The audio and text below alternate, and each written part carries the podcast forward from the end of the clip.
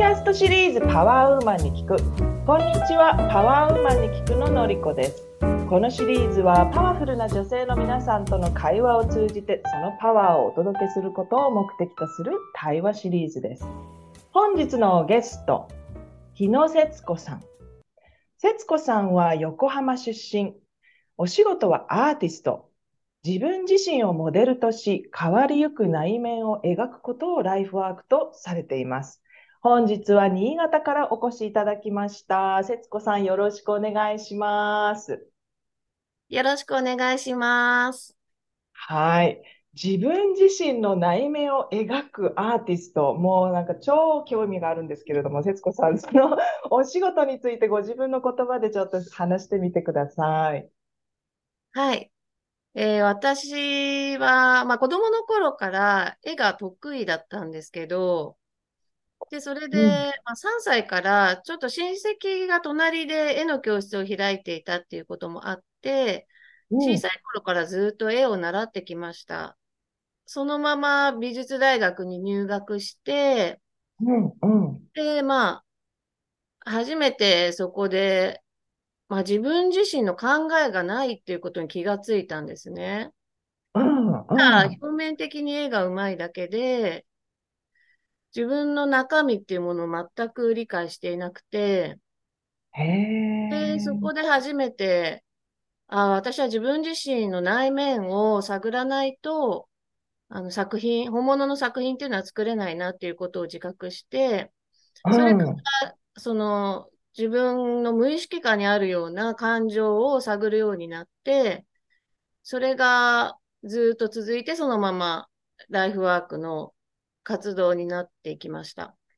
そうなんだ。じゃあ、割とすごく早い時期に悟っちゃったんですね、ある種。いや、そうでもないです。その、気がついたのは、大学生の時だったんですけど、うん、まあ、それも自分が美術を得意と思っていたので、うんうんうん、いろんな有名な作家の勉強をして、その人たちの考えだったり、生い立ちを調べて、まあ自分もそれを参考にしていけば成功できるんだっていうふうに最初は思って、それで、まあ勉強しているうちに、あ、みんな有名な作家の方は、自分の考えっていうのがあって、自分が表現したいっていうもう熱があって、そこから発しているんだなっていうことに気がついたときに、ものすごい愕然とした覚えがあります。ショックを受けました。なんか、自分が何にもないっていうことと合わせて思ったのは、私自分のしみんなに知られたくないことを白状しなければいけないんだっていう、すごいショックを受けて、あの、だから結局隠してることがたくさんあったんですね。隠し通しておきたいことが子供の頃からたくさんあったのに、それを見つめないと、私は自分自身の作品を作れないんだっていうことが分かって、しまったって最初思いました。この道に行かなければよかったっていう。ああ、なるほど。それぐらい私にとっては恥ずかしいと思ってることが心の中にたくさんありましたね。はい。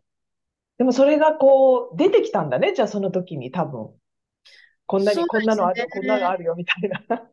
なんかこう、本当に隠している時間が、こう自分に蓋を、心の蓋をしている時間が長すぎたので、最初は気がつかなかったんですけど、うんあの徹底的にこう5分おきにメモを取ったり、今その自分がその5分の間に頭の中に何を思ったかっていうのを書き留めたり、夢に出てきた内容を朝書き留めたり、その必死でこう、本当はどんなことを思ってるんだろうっていうのをうんうんうん。メモしていくっていう作業を最初はしていましたね。うん。で、まあそこで、も、うん。はい。あ、ごめんなさいね。そのうん。美大に行くまで絵をはい。描き続けてきたわけなじゃないですか。結構長いことね。もうはい。すごい若い時から。その時は、絵を描いてる時って自分はどんな気持ちでやってたと思思います？覚えてる？あ、覚えてます。うんもうそれもですね、そのかなり小さい頃から絵がうまいと言われて、うんうんうん。それで、まあ、賞をたくさん取ったりとか、なるほど。そういう、まあ、まあ、一見いいような感じなんですけど、私の中でも完全に飽きていたんですよね。その絵を描くっていうこと自体に。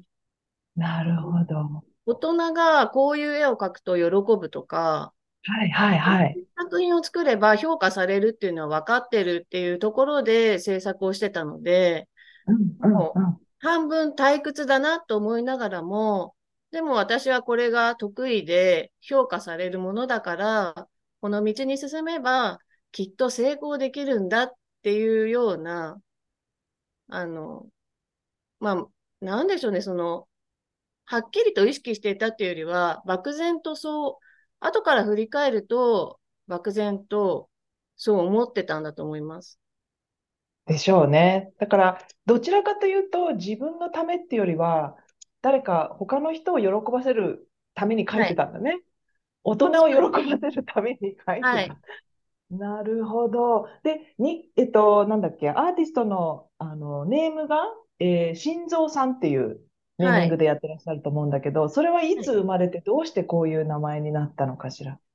それが生まれたのは、多分27歳とか8歳とか、それぐらいの時だったと思うんですけど、うんうん。まあ、今その自分の生い立ちの話を少ししましたが、あの、結局私は親に褒められたいっていうのが目標だったようです。うんうんこの頃からあんまり関心を持ってもらえてなくて、でもきっとその道で、絵の道で成功したらいつか頭を撫でてもらえるんじゃないかなっていうような、そういう気持ちが多分あったんだと思うんですね。うんうんで、もうその自分の内面を描かなければならない。そうじゃないと自分の本当の作品にならないんだなっていう、まあ、大学時代で気がついた頃から、少しずつ私は、まあ、家族の問題を抱えていて、親から愛されたいとか、そういうことが自分にとってすごく心の中では大大きなものを占めているっていうことに気がついて、うん絵に描くんですけど、やっぱり描くともう悲しくなってしまうんですよね、最初は。涙が止まらないっていうか。うんうんうんうん。でも、その、そこからまた逃げて、いや、私はそんなことない。うちの家族は仲がいいんだって思い込ませようとして逃げたり、いや、でもそうするとまた精神的不安定になるので、やっぱり自分に向き合わなきゃっていうことでまた制作をするっていうのを何年間かずっと右往左往していて、で、まあ結局その、まあ、27歳ぐらいの時に、発表、個展とかですね、外で発表するっていうことをしていこうと思った時に、うん。本名でやることが怖かったっていうのは最初あったんですね。周りから見たらそんな大きな問題ではないでしょうけど、自分にとってはその描かれているものが家族で、なんか私が家族の闇を世間にさらしてしまうんじゃないかっていう不安で、補填ができないっていうふうに当時は思っていて、で、まあその頃、あの、その、そうですね、夫とちょっと出会った頃に、夫も同じような家庭環境で育った人で、彼はちょっと詩の方をやってたんですけど、詩人ですね。うんそれをあの本名じゃない名前でやっていたんですね。うんうんうんそこでまあ詩の内容も家族のことを言っていたので、まあそのアドバイスを受けたというか、まあ、私もじゃあ本名じゃなければ発表できるかもしれないって最初は思って、で、いろいろ考えて出てきたのが、まあいろんなのが案があって、最後心臓になったのが、まあ心臓ってハートの意味の心臓もあるので、まあ自分の内面を全部さらけ出すっていうことが、その意味にもなるし、まあ、あと当時よく男の人が作った作品じゃないかって、あの勘違いされることが多かったので、だったらもう、ことその男のような名前、まあ、心臓ってあるので、それでもい。いいかなとか、まあ誰が見ても読めるひらがなでやってみようって思ったのがきっかけです。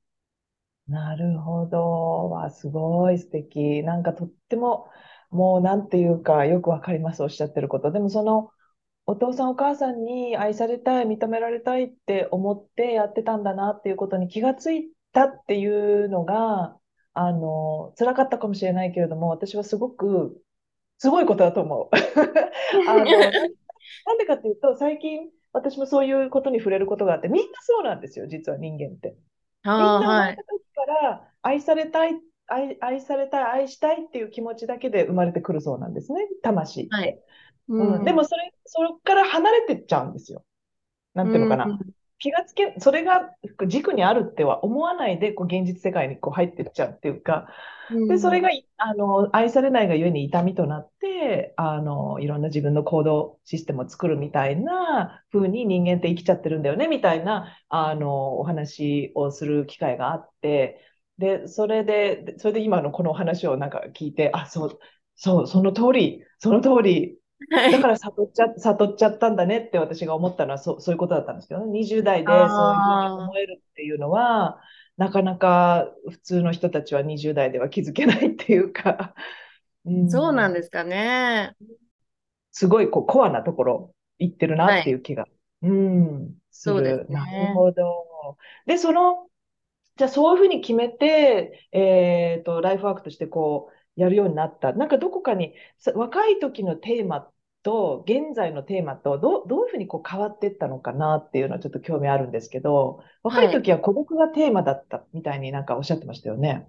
そうですね。だからその自分の家庭の環境で、例えばリビングで一人ぼっちで食事をしているとか、まあそういう絵だったり、あとはその父親や母親、まあ兄弟もモチーフに使って、こうみんな目がうつろで焦点が合ってないような、まあコミュニケーション不足っていうところが大きかったので、そのコミュニケーションの不在だったり、孤独感だったり、あとはまあ自分の中の人に対する妬みとか、まあそういった醜い部分っていうのを、まあそのあたりに焦点を当てて作品を作っていました。うで、ん。まあそこからまあ古典をしていくんですけど、うんうんうん。まあありがたいことに毎年どこかいろんな場所であの個展をさせていただくっていうことがずっと続きまして、で、まあ、お客様、見るお客様が、私の作品を見ると涙したり、あとは、まあ、その自分の生い立ちを語り出すっていう方がすごく多かったんですね。うんでまあ、それがちょっと私にとってもセラピー、お客様にとってもセラピーのようなところがあって、で、私もそれで何年かの間に何百人とかもっとかもしれないですけど、たくさんの方々のこう苦労だったり、今まで生きてきて辛かったことっていうのを、まあ、聞かせていただく機会になったんです。うん。で、まあ、それが、まあ、古典のたびにたくさんそういうことがあって、うん。私は若い時自分がその、すごく苦しい、愛されていないんだっていうことに、あの、そのことが悲しいと思ってはいたんですけど、皆さん、すごい大変な経験されてるんだなっていうことを聞くたびに感じて、なるほど。なんかコップの水がいっぱいになったような感じがした時があったんですよね。うんうんうんたくさん話を聞いた後に、あ、私ってもしかしたら普通なんだっていう 時期があって、それまでなんか悲劇のヒロインみたいになってたかなっていう、なるほど。私ってなんてかわいそうなんだろうって思ってたんですけど、いや、みんなそれなりにいろんなことがあって、でも、あの、一人で立って生きてるっっていうことに気がついて、そこで一つ、あ、もう私はその自分の家族に向かうっていう、その制作スタイルを終えようって思いましたね。なるほど。30代ですけど、うんうんうんうん。それからは、まあ、あの、自分の母親や父親の顔が、ただの人間の形に変わって、要はまあ自分が抱えている問題ってすごい普遍的なことなんだなと思ったので、これは私の母ですとか、父ですっていうものではなくて、人の形で、その、表現するっていう風に変わりました。その、どんな人が見ても、自分の状況と、こう、照らし合わせるような作品ど。っていう風に、まあでもやっぱりまだ孤独だったり、まあそういうディスコミュニケーションみたいなのはずっと続いていきましたね。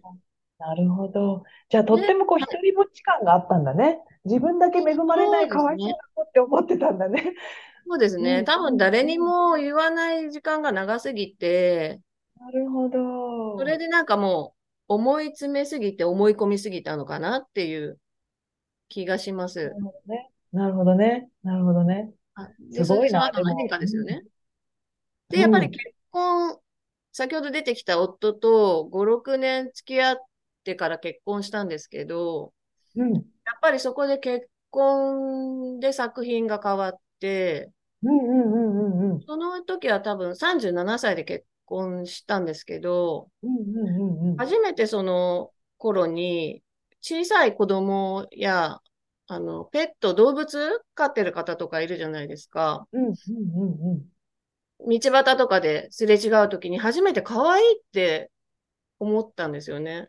それに自分が驚いてしまって、可愛いっていうのはそのペットとかを？ってこと？ペットや子供をそれまで可愛いと思えたことがなかったんですね。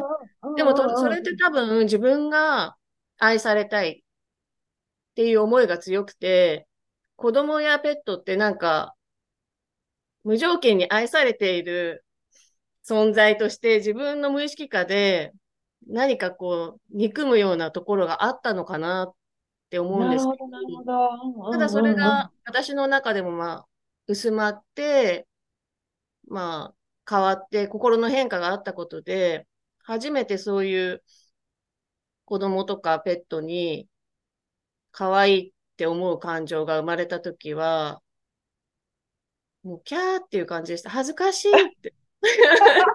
意味わからない。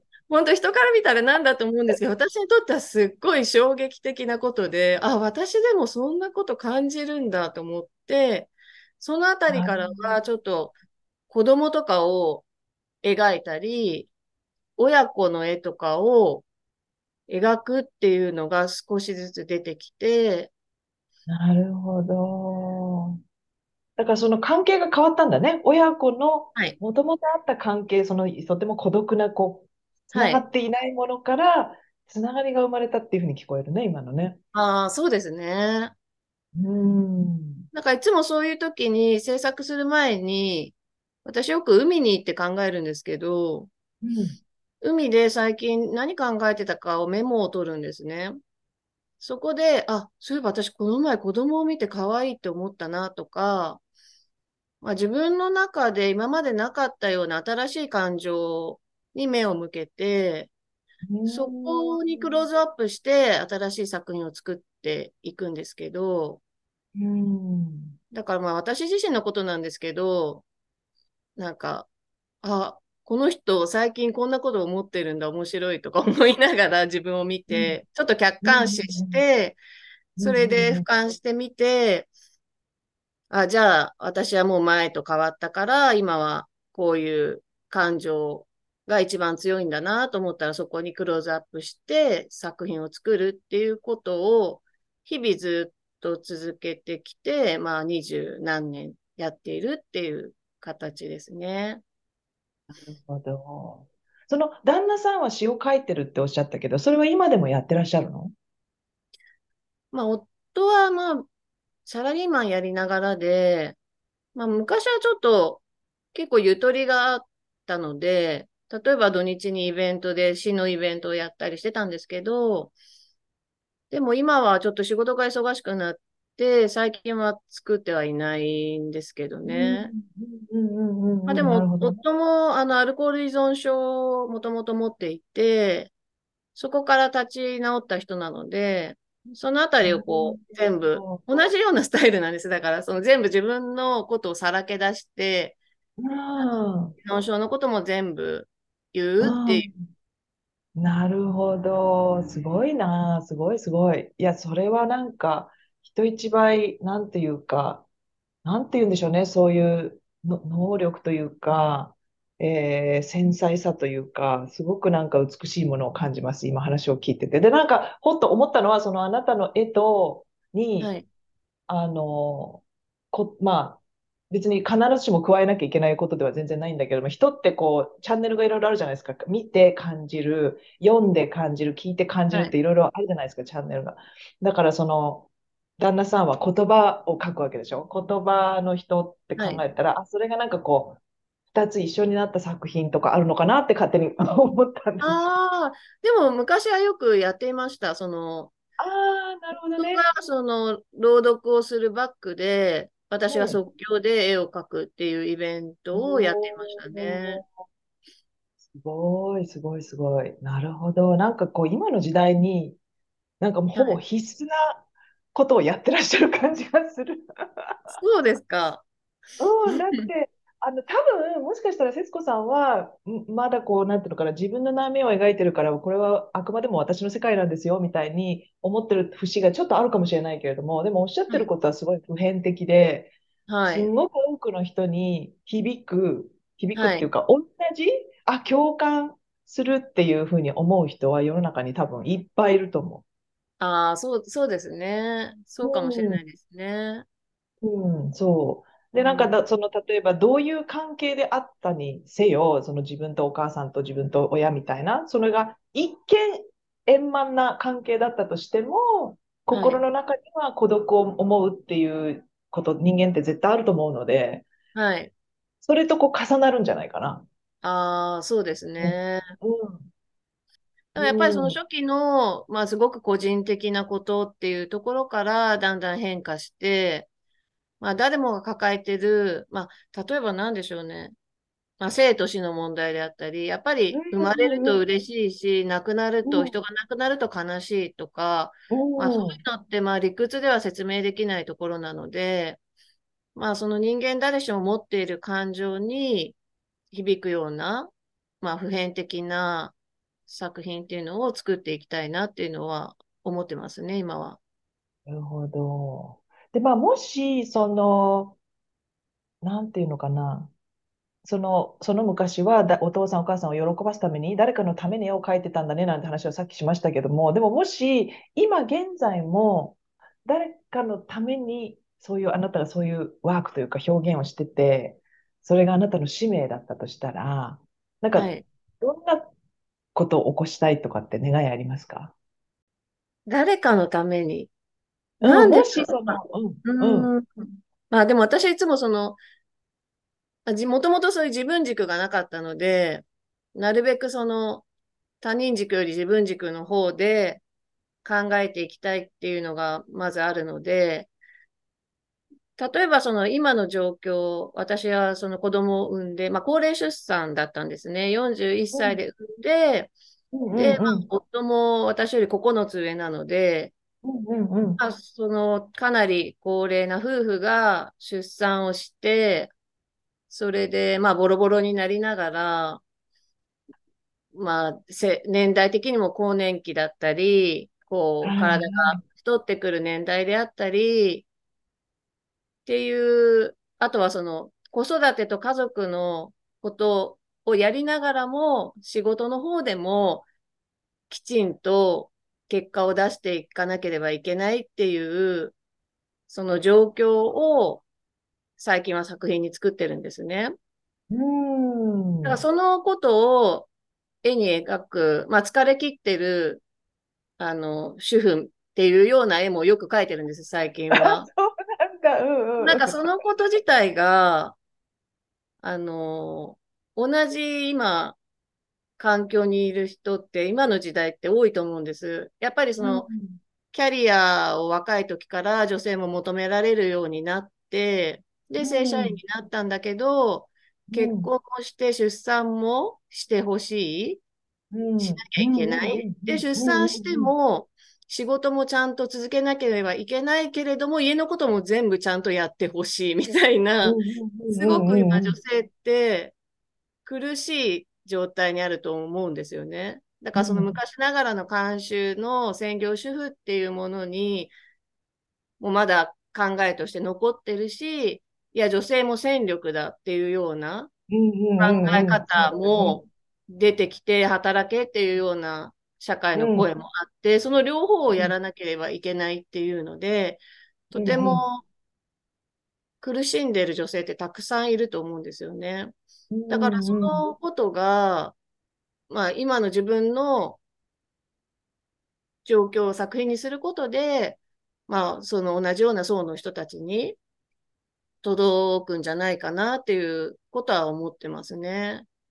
だね。そうだね。本当そうだと思う。で、なんか不思議ですよね。なんかその、いわゆる臭いものに蓋っていう感覚が多い中、あなたはその臭いものというか見せたくないものをあえて見えるように書いてるわけですよね。で、それを見て、多分自分の中にもそういうのしまっておいた人が、なんでしょうね。共感が生まれるのかな？あ、こん、そう、これなのよって思うのかな？そうですね。だから私もその、最近はその、まあ主婦業と仕事とやりながらっていう両立がすごく大変だっていうようなことを作品に込めてるんですけど、でもあんまりその、深刻になりすぎる絵は今描いてなくて、少しコミカルな部分を入れて描いてるんですね。でもやっぱりそれでも、去年やった展覧会なんかでは、子連れのお母さんとかがそれ見て大泣きし始めちゃったりとか、やっぱりすごく何か心に触れる部分があるみたいで。うん、あるあるある、絶対。で、その、それは、それがすごいいいことだと私は実は思っていて、はい、その、そうですね。まあ、大泣きできるっていうのは、そこでこう循環してるっていうか。そうですね。一つ、気持ちが整理できる。そうそうそうそう、はい、うん。やっぱり向き合うってとこが大事だもんね。その、その真実を隠さないっていうところに美しさがあるというか、だからどうしろじゃなくて、そうなんだよねっていう。そうだからそのやっぱり社会との接点ももちろん持っていたいので、なんかここ数年で、まあそのあたりがテーマになっている作品を作っている女性の方ってたくさんいると思うんですけど、例えば韓国、まあ私は韓国のソウルで毎年個展をずっとやっているので、その、韓国であの数年前に小説家の方で、キム・ジヨン1900、何でしたっけ ?1900 何十何年生まれ、キム・ジヨンっていう小説がベストセラーになったんですけど、そうなんだ。うんうんうん、やっぱりそれもテーマは、あの女性が、まあ結構学歴もあって、うん、いい会社に入って、結婚して、子供を産んだら、まあリストラされるっていうんですかね。まあ、こう、うんうんもう追い出されるような雰囲気になって、はい。で、だんだん心を病んでいくっていう方の話なんですけど、まあそういったものがベストセラーとか映画化されるっていうことは、やはり今そういうものに対して関心を持っている方がたくさんいるんだなと思って、私もそういうのを見たり読んだり、同じようなテーマをやってる方を見ながら、まあ自分も作品にこうさせていってるようなところありますね。なるほど。素晴らしいですね。じゃあ国境を越えてあなたの絵はみんなを感動させてるんだね。そうだといいんですけど、まあでもソウルが一番中心ではやっています。そうなんだ。はい、2000 2009年ぐらいからだと思うんですけど、毎年、ほぼ毎年やっていますね。そうなんだ。やっぱりその芸術っていうのは、絵とか音楽とかっていうのは、こう、言葉を返さないからいいですよね。こう、どこにも、どこにでも旅ができる。そうですね。ねうん。なんかそれは素晴らしい武器というか、素晴らしいことだと思う。で、そんな、まあ、芸術家にいつも聞きたい質問なんですけど、なんかこう、はい。自分的にかスランプになった経験とか、突はい。然なんかか書けなくなったとか、そう、そうはい。いう経験ってあります？そうですね。若い頃っていうか、まあ、うーん、まあ、30代ぐらいの頃に、漠然とした不安で、その将来ずっと描きたいものっていうのが枯渇しないであやり続けるんだろうかっていうことはい一時期不安になりましたね。いつあかなんかー、尽きてしまう時が来るんではないのかなっていう不安があったんですけど、うんうんうん。で、まあでもそれでもやっぱり作品作る前に考えてる、まあさっきメモを取るっていうようなことを、日記のようなものを書くんですけど、最近何にもないとか、体のうん中が空っぽに感じるとか、すごくうん空虚だとか、まあ、そうんういうメモをよく取っている時期があったんですけど、うんうん。でもそれはそれなりに、じゃあ、今私の中空っぽだから、その空っぽを表現してみようっていうことになって、なんだかんだで出てくるんですね。いろいろずるずると開いてるうちに。で、それが連作となって続いていったりするので、最近はまあ不安はなくなりましたね。だから今はその、まあ中年で太ってきたな、お腹が三段腹だなとか思ったら、じゃあ三段腹の絵を描こうとか。な。なんかおばちゃんっぽくなってきた。私も愛しいと思って愛せばいいんじゃないかと思って、うその辺をちょっとユーモラスに、でも可愛げもあるような形で表現してみたりとか、だからきっとこれから年取ってずっとまた新たな問題が生まれてくると思うんですけど、だからずっとその時にその問題に向き合ってそれを作品にしていくんだろうと思っているので、うん、今、最近はなくなりましたね。そうなの不安ね。やっは。ぱりでも、もうなんかこう、はい、もう、もう、もう決定的なことをおっしゃってるなってすごいもうぐさぐさくるんですけど、だからつまり自分の、自分をこう、愛しむプロセスみたいなもんだよね。三段腹も、太ってくる自はい。分も、疲れてる自分も、はい。つまりその、ど、本当は隠しておきたい自分をいっぱい出して、で、それをはい。こう、愛おしく、ね、あの表現してるっていうか、それ偽りのない、でもそこに偽りのない表現だから、なんかさらに美しいというか、そうですね。だからもう、開き直るっていうか、うん、とにかく、まあ自分が思うのは、誰か他の方の作品を見ても、本当に心の中に思っているものを作っている人の作品が輝いて見えるので、うん、私もやっぱりそれをやり続けたいっていうふうに思ってるんですね。だからいつも自分の内面を探って、ああ、今こんなこと感じてるんだとか、それを思ったら、そのことがいくらみっともなかろうが、恥ずかしがろう、恥ずかしいことであろうが、とにかくやっぱり本心を描くことが一番人に刺さると思ってるので、うん。どんな状況になってもそれを、あの、制作していきたいなと思ってますね。あ刺さります。もうその言葉だけで刺さります。私さっきからもうなんか、なんかこう、はい、うるうるしちゃってずっと。いや、その聞聞いてる話だけでも、あの、なんて言うんでしょうね、想像ができるので、あなたはい。がやってることが、絵を見なくても、はい。うん、その行。為そのものが、なんて言うんだろう、か、感動を生むっていうか、そういう感じになります。うん、だから聞いてる人もきっと、うん、泣いちゃう人いっぱいいると思う。そうですかね。本当そうだと思う。なるほど、そうなんだ。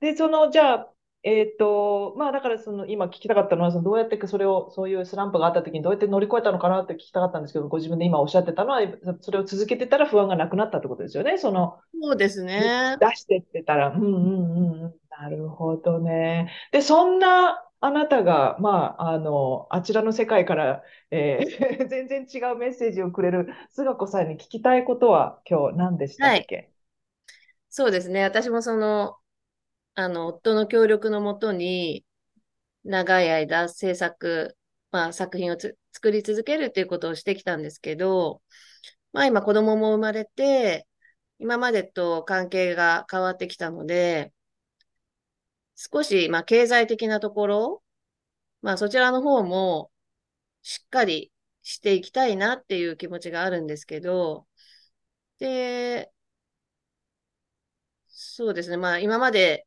やらなかったような、あの、ちょっと、あの、ポップな場所で、まあ今度はあの、ツタヤさんあの、あの中で作品を発表していったり、まあちょっとそれに付随して、こう、グッズのようなものも作ったりとかも、ちょっとやっていこうかなとも思っているんですけど、私としてはずっと作品を作り続けていきたいので、その経済的の方、経済的な方も安定しながら、えー続けていけるのかっていうあたりを知りたいなと思います。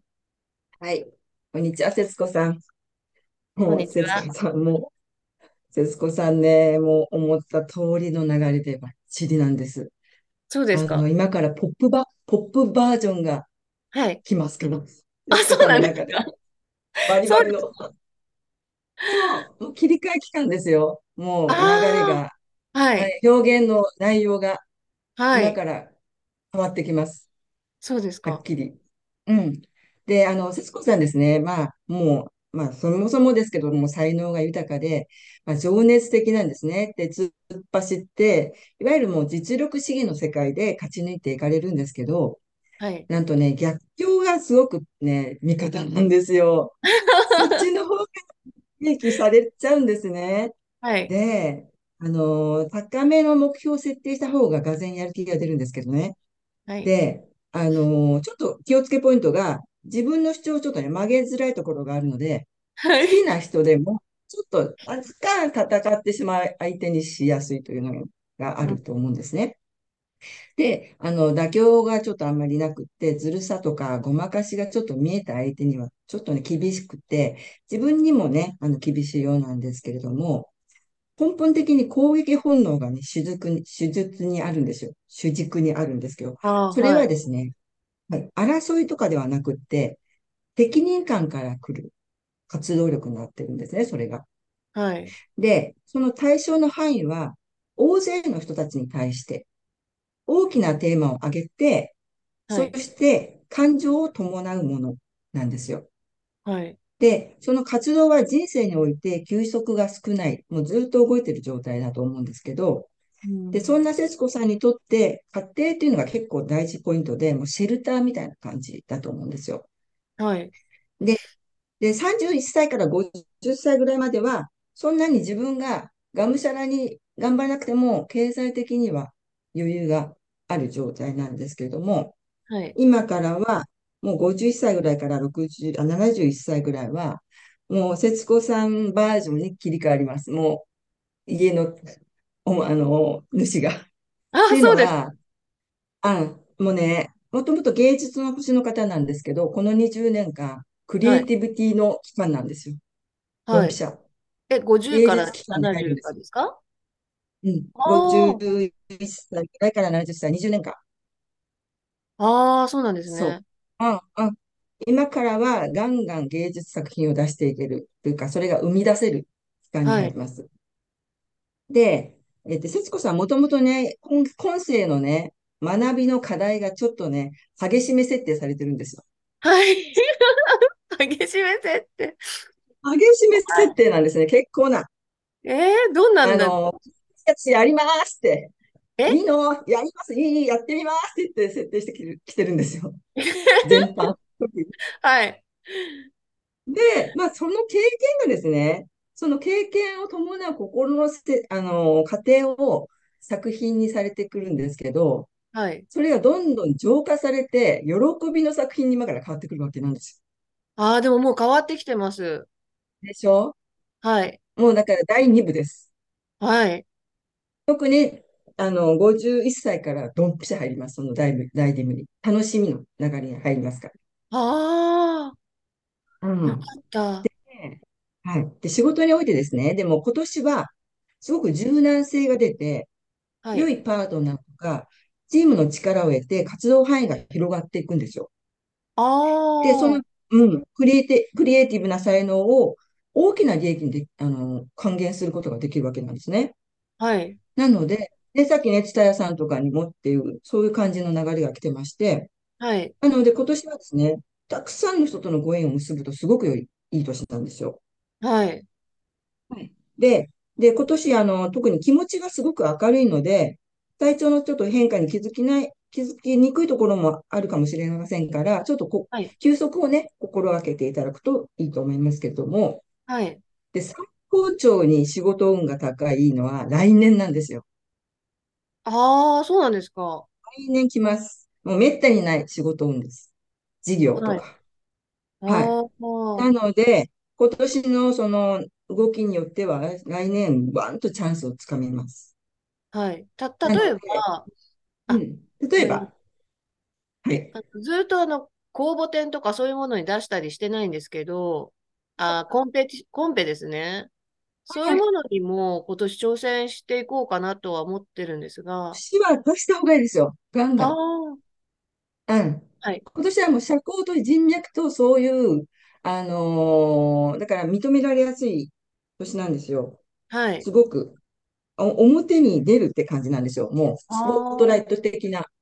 はい。隠れてたらめっちゃもったいないんですよ、今年は。た。はい。ガンガン出していってください。はい、そしたら、来年も事業としてもう大きくなっていきます、それが。た。ああ、はい。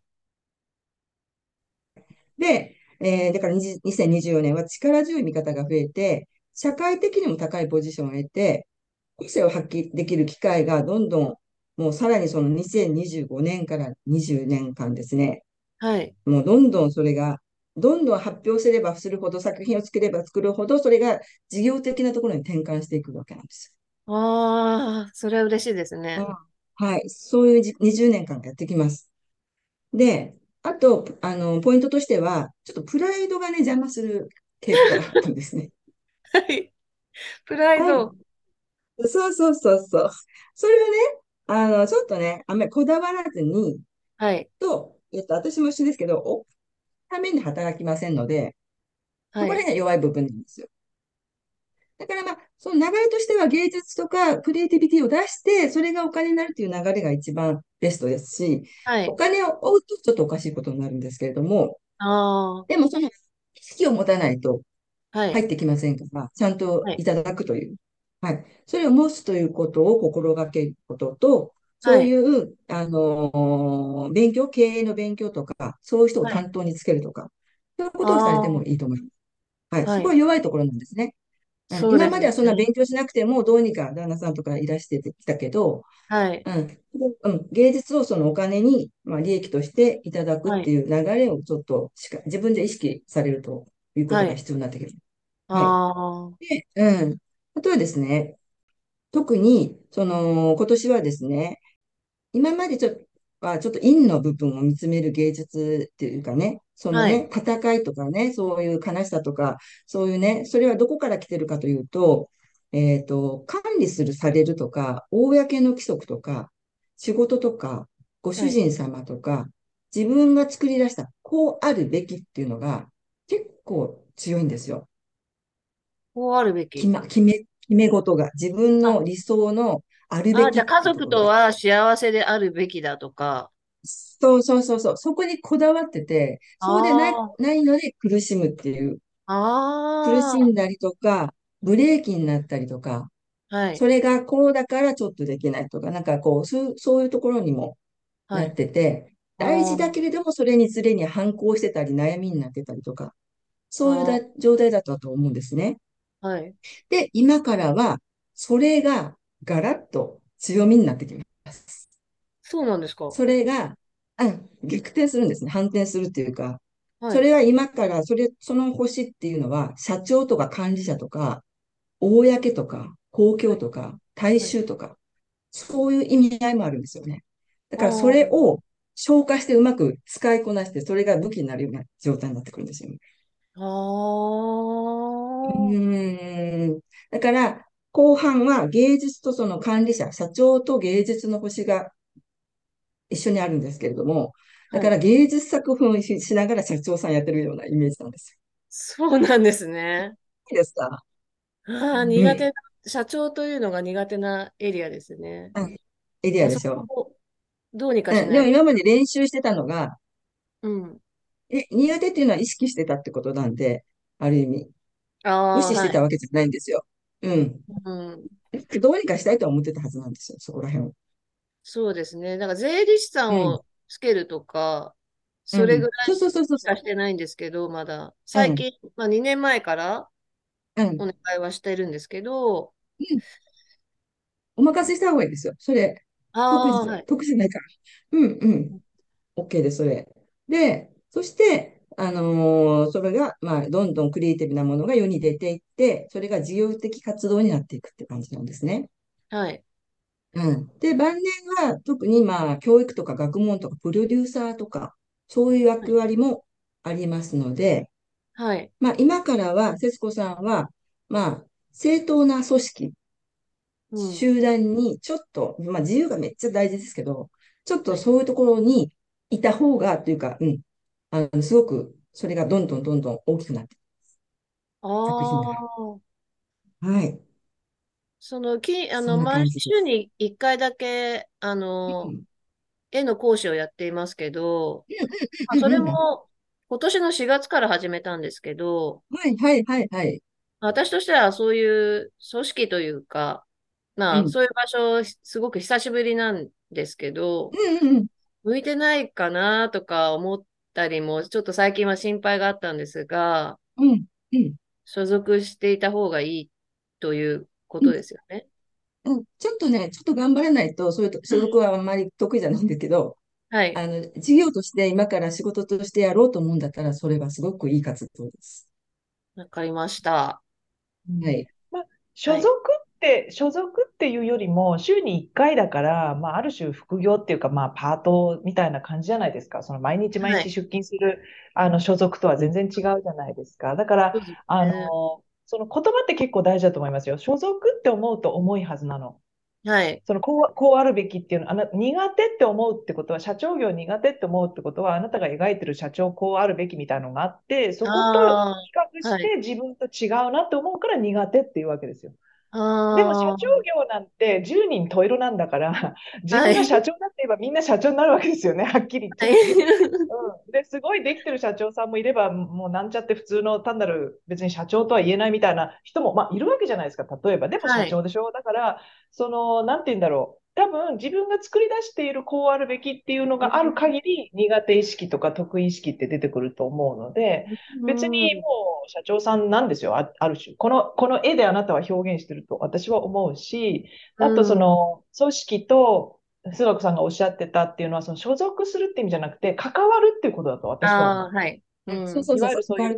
団体とか組織と関わることによって。学べることは死ぬほどありますよっていう、それだうんけのことです。うん。はい。力する、されるって感じですね。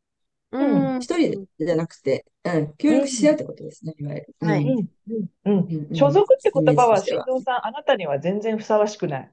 そうなんですよね。なんかやっぱりそういうのうん、が苦手でそうですね。その言葉の使い方良くないですね。関良わってくないっていうか、く。多分、うん、そう、そうすると自うん、分にプレッシャーかけると思う。所属しなきゃいけね。ないんだって思っちゃうと、プレッはい。シャーでしょ、絶対。う。うんん。だから、所属するのは自うん、分の心だけでいいんですよ。自分の心に所属さえしてればもうそれでいいと私は思うので。はい。うん。はい。そう。いや、今、あ。の、ウェブサイトを見、見させていただいてたんですけど、はいい。やー、すごいですね。なんかこう、なんて言うんだろう。表現してるものがあまりに多岐っていうか、なんかはい。スタイルはもちろんあるんだけど、なんかもう、何でもありですよね。何でもあり。そうですね。だからずっと変わり続けていますね。すごい。すごいで変す。化。だから自分の中の変化を見つめ続けているっていうことですね。ねえ、すごいですよ。これはやっぱうり、ん。ただものではないなっていう感じがすごいします。ういや、ん。私がなんか昔若い時、あの、まあ、有名な画家の方とお話しする機会があって、まあ、その方は若い時にブレイクして、それでずっとそのスタイルを、あの、何十年とやり続けている方だったんですね。でもその方、まあ、作品の作風は抽象画でヨーロッパの、あの、系統の絵画だったんですけど、そのお話聞いたら本人は今は盆栽が大好きで、盆栽に興味があって毎日やっているっていうことだったんですよ。でもそのことを公には言わな、言うなっていうお話をされて、その美術関係者とか評論家とか、そういった人たちに自分が今盆栽が好きだっていうことを絶対にこう隠さなければならないっていうことをおっしゃっていて、私はその時、なんかちょっと楽しくなさそうな人生だなって思ったんですね。うんうんうんうん、やっぱりその人は多分今もうそちらの方に気持ちがシフトしているから、作品はでも20代の頃と同じものを作り続けなければいけないっていう義務のような感じでやってらして、まあ、私にとっては自分が幸せな状態でいることが目標だったので、なんだか苦しそうだなと思って、私はやっぱり自分が変化していっても、そのことに恐れたくない。周りがそれで変わっちゃったねって言っても、前の作品の方が良かったよって言われても、いや、今は私はこういう気持ちだからこっちの方に行きますっていう、そのことは大事にしようって思ってきたら、どんどん変化をし続けているっていう状況ですね。素晴らしい。だからその画家さんはある種、その若くでブレイクして、その認められてしまった世界に、まあ、はい、ある種、所属しちゃってんだよね。支配されちゃってる。そうですね。はい。うん。うん、それはよくあると思うよね。どんな職業でも。なんかこう、うね、いわゆるララベルを貼られてしまうと、そこからなかなか抜けられないみたいな。はい。そうですね。ね難しいよね。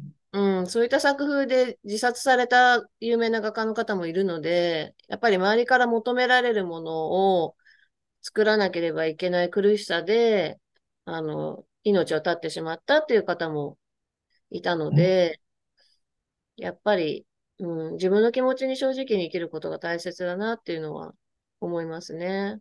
ねえ。そこはでも強みだよね。だから新庄さんの場合、節子さんの場合はもう早い時期からそれをずっと続けてらっしゃるから、今それをやめるって言ったってやめられないでしょ、どうやめられないですね。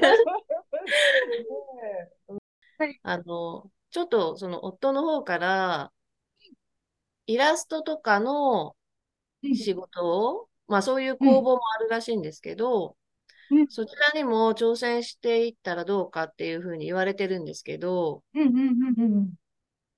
なんか自分の中では、すごくそのと、それを言われると苦心が苦しくなってしまうんですね。でも、それは挑戦した方がいいんでしょうか？あ、そうですね。そのイラストを描くことによって、対象の人たちは増えていきますか？その、ああ、は節子さんのを知る方とか、その使う方というか、利用される方というか、はい。それはどんどん増えていきますか？やっぱりそのさっき言ってた、プライドが邪魔してるんですかね、自分の。今までイラストっていうのは自分の頭の中になかったので、うん。何か抵抗感が。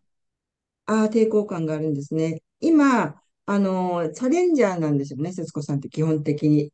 はい。何かをやっていこうって。で、それには必ず、あの、正しいか正しくないか、自分の心が喜ぶか喜ばないかっていう、よく、よくこう、比べて、いいか悪いかで比べやすいっていう傾向があるんですけど、まあ皆さん大体そうなんですけど、で、素直に行くのって、本能的に行くのがもう本当今からドンピシャなんですけれども、自分の心に正直っていうのが、で、まあ、それにあの従っていかれた方がいいと思うんですけど、でも、あの、いわゆる、その、結構足かせ、その自分の、まあ、思いとちょっと反反するからやらないとか、それもある意味こだわっているとか、まあ、ある、あるべきこうあるべきっていうところでもあるので、ちょっとそういうことが、まあ、いつなって、少しやってみようかなっていうのが必要だったら、そういうこう客観的な意見もあのーうん、取り入れるっていうのもいいと思うんですよ。あ少しやってみーて、やっぱ違ったなったら、もう思えばまたやめればいいし、あうん。ー、ちょっとこう、やっぱり今、切り替えが来てるので、ちょうど。はい。うん。で、本当来、来年からはもっともっと大きくなっていくので、ちょっとそういう、まあ、まあ、旦那さんを通じて誰かがあのメッセージをくれてるか場合もあるので、あでもいいかったら、うん、やってみてる、見るっていうのも全く別の仕事じゃないので、っていうのもそうですいいと思いますよ。あ、うんありがとうございます。心臓さんが今日聞いてる皆さんにこう伝えたいパワーって何ですか？そうですね。